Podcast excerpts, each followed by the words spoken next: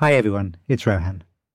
This week, our team at Meditative Story has put together something really special. We're revisiting memorable episodes from our catalogue to explore the concept of wake up calls. No, we're not talking about the kind of wake up call you may get at a hotel, though those can sometimes be lifesavers.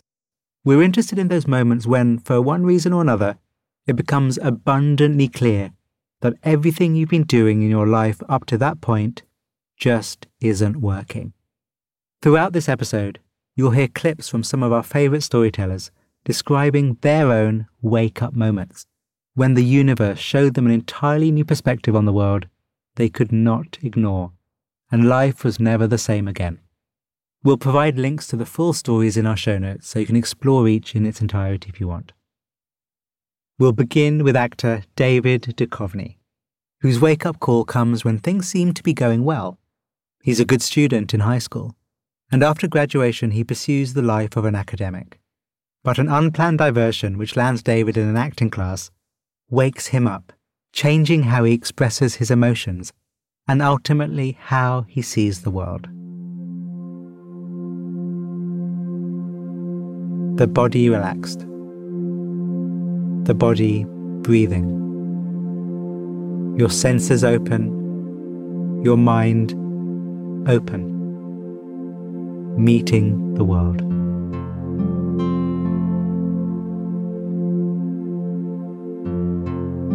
I graduate from Princeton, go on to grad school at Yale, where I work toward a PhD in literature. But I need to make $3,000 this summer. I set out to get a bartending job when a friend of mine, an actor, says, You know, if you book a commercial, you can make that much money in one day. Now that sounds good to me. So I'm like, I'm in. How do I do that? He introduces me to his agent, who agrees to send me out for commercial auditions. But if I want any theatrical auditions, she says, I'll need to take classes. Acting class is a revelation for me. They ask us to do things I've spent my whole life trying not to do crying, yelling, being loud, losing control of my emotions, not following rules. They want all that here. And there's no repercussions like in the real world. No one cries if I yell, no one dies if I act a fool. In one exercise, we drink an imaginary cup of coffee for months. I feel the shape of the mug in my hands, the weight of it. I grasp the handle, and ah, there's the heat. I can feel the heat. I smell the rich, smoky aroma of the coffee, taste it on my lips. I spend hours doing this. My Latin is pretty good, but this is all Greek to me.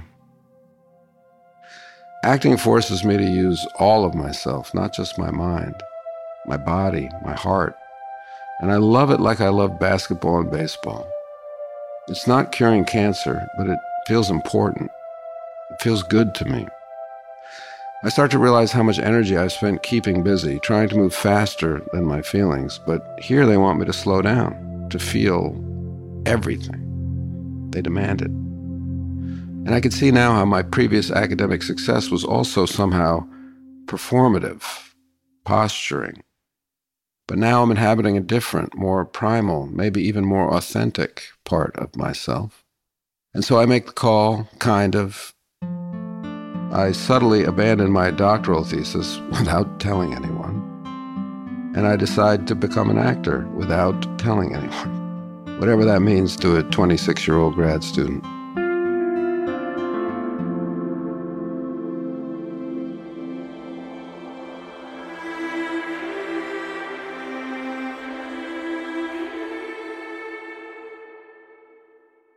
Acting class is a revelation for me. It's amazing. It's amazing how these life altering moments have a way of surprising us. And it's a good reminder that we should always be open to new experiences. Ginger Zee, the chief meteorologist for ABC News, is used to throwing herself into new and unfamiliar situations when chasing storms all over the world. Her wake up call comes when, on a work assignment in Nepal, extreme circumstances cause her to reckon with the storm she's carried inside her throughout her lifelong struggle with depression.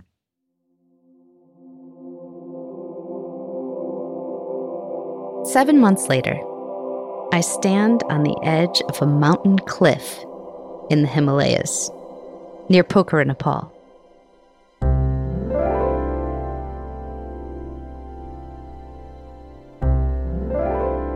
I'm here to paraglide alongside a vulture for a story on endangered wildlife. Where I'm standing, the ground is plush, green, grassy. I'm surrounded by an endless series of jagged, snow capped peaks.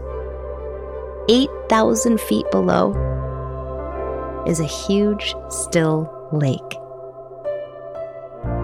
The mountains reflect off that surface, making the towering Himalayas seem twice as vast. The view is otherworldly. As I lace up my hiking boots, I notice that the vulture's handler is in flip flops. I'm more interested in his shoe wear than what I'm about to do. Like, shouldn't I be nervous? Behind me, I hear one of the producers say, It's time. Let's go. I take a running start toward the edge, and I jump. And now, I'm in free fall. My stomach sinks. I love it. My body contracts. I drop 50 feet before the wind grabs me. And now, nature takes over. The thermals catch hold of me, and I coast. From chaos to peace in an instant.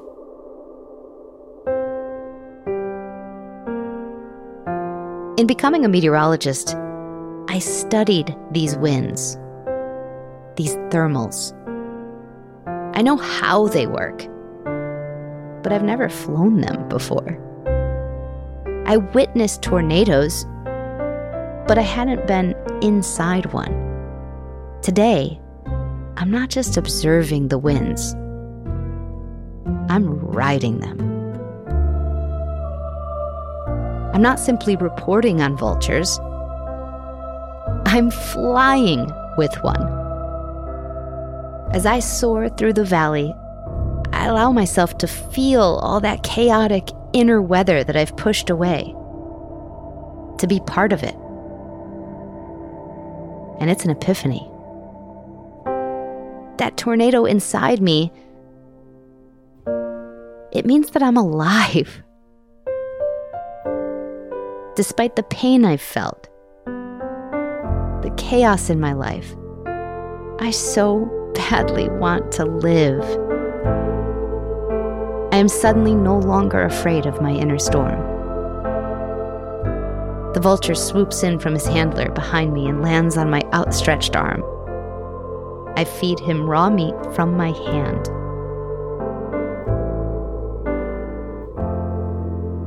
I look down at the beautiful lake.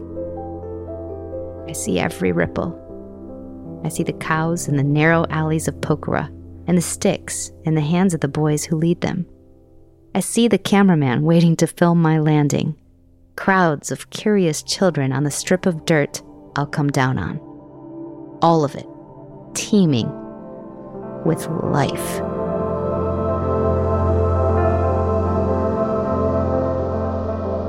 The handler signals to me that it's time. As we land on the airstrip, the children I saw from the sky around us come in and hug us warmly with so much feeling. My impulse has always been to jump, whether from the top of the stairs or a mountain. It's just who I am. The difference now is that I want to jump into my life rather than escape from it. Now, I live by a simple rule Storms don't last forever. They can't, and they won't. It's not how the weather works, and it's not how life works.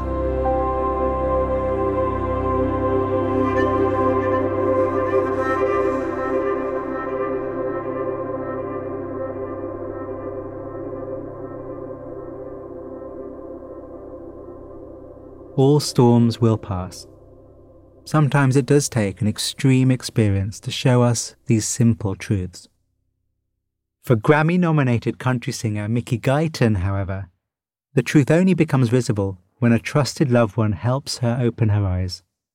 Growing up black in rural Texas, Mickey lived in a kind of cultural limbo, never feeling like she fit in with white audiences or black audiences while struggling to find her voice in the competitive Nashville music scene, she comes to a realization about who she is and finds her path to authenticity.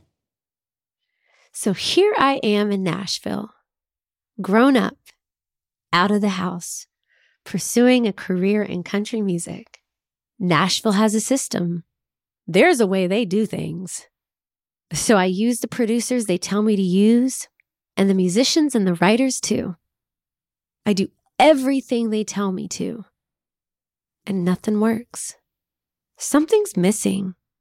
I have a unique story, and yet here I'm trying to look and sound like every other artist that's making country music, trying to fit in, trying to act the part to be noticed.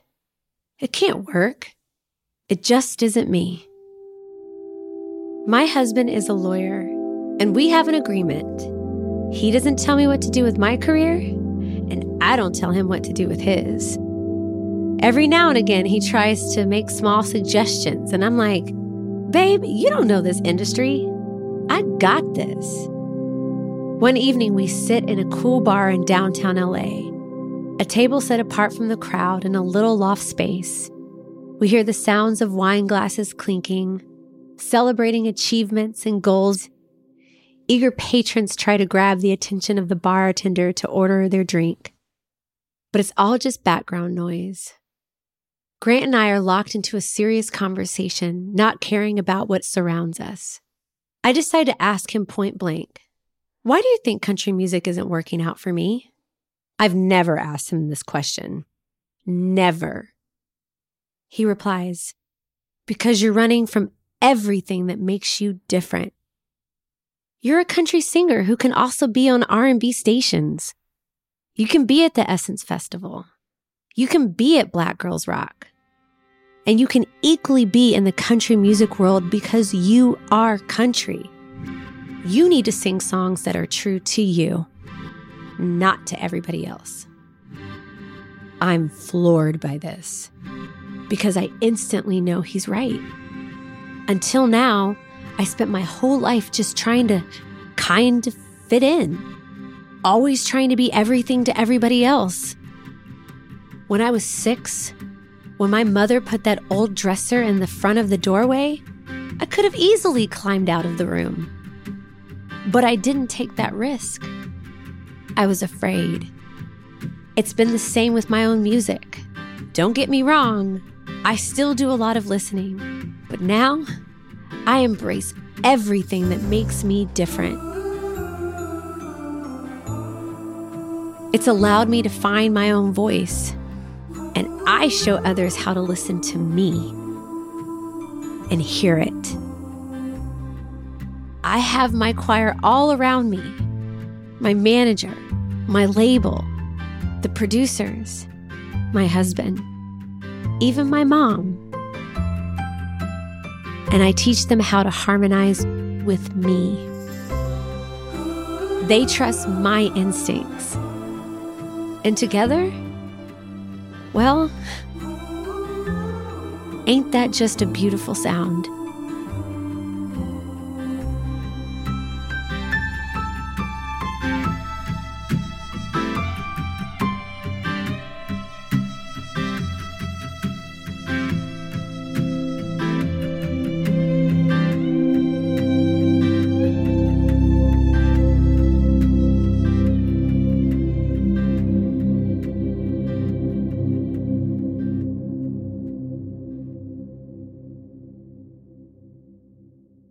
Listening to others who know us best can unlock the insights we need to move forward.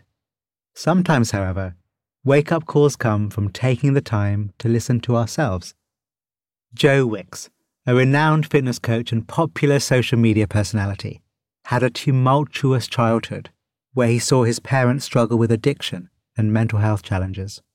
As a young adult, he continues to feel lost. It's on a 2,000 mile bike trip along the western coast of the United States where he finds the space to process the things he's been through and to channel his energy into his life's purpose.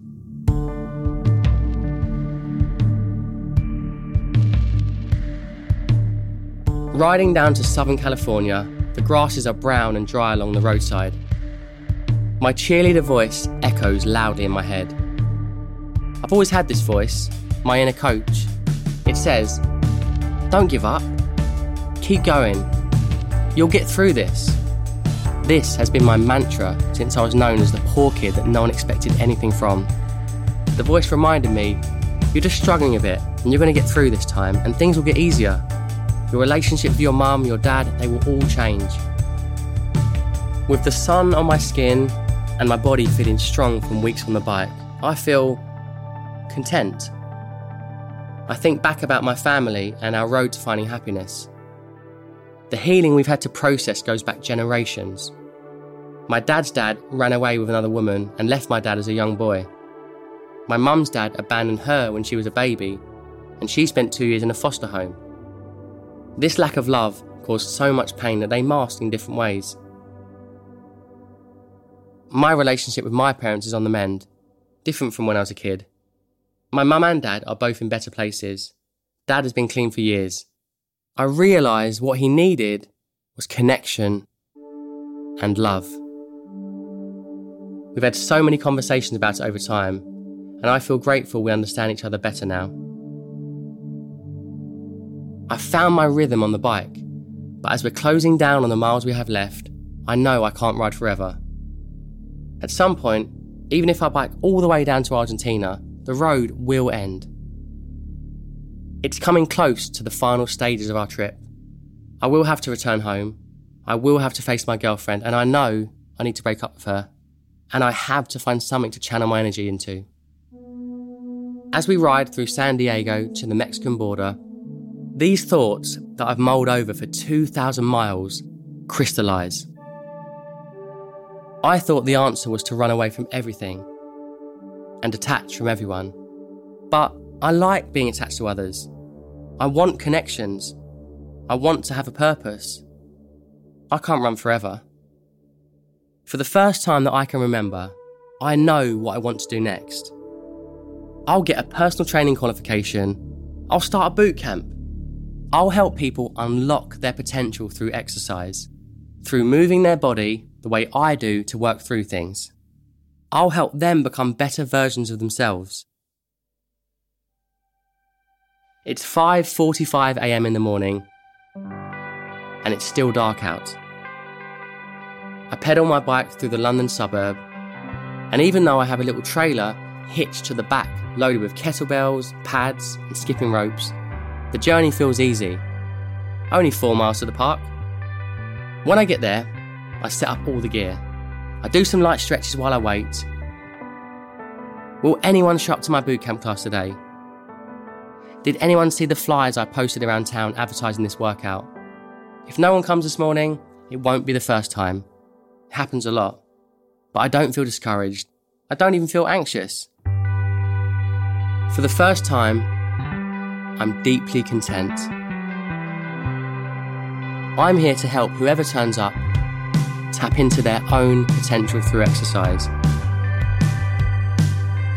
Helping people feel energized and empowered is my purpose.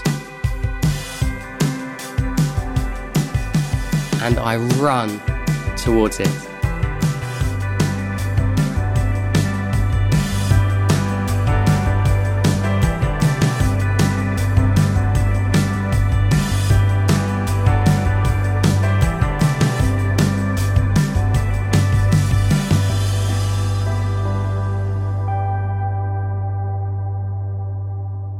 Since those early days in the park, Joe's contagious energy has had a huge impact on millions of people. Thank you, Joe. It was so great to hear that again. So here's the thing about wake up calls. If we've had them, it's really worth remembering them, staying in touch with their energy so they can continue to have their effect. And if a wake up call's on its way, we actually don't know that. But what we can do is be open, open and ready to receive. So, with that, thank you, David, Ginger, Mickey, and Joe. And thank you for revisiting these moments with us. If you'd like to share your stories of wake up call moments, we'd love to hear them. You can find us on all your social media platforms through our handle at Meditative Story, or you can email us at hello at meditativestory.com. On behalf of the team at Meditative Story, thank you for spending time with us today. We love creating the show for you. And if the show serves you in a meaningful way, we'd love to hear from you. Would you take a minute right now to write us a review in your podcast app? When you leave a review, it really inspires our team, and we're a group who derive so much energy from understanding how meditative story impacts you. It's also a way for you to pay it forward by helping others discover the show. So if leaving a review speaks to you today, we'd really appreciate it.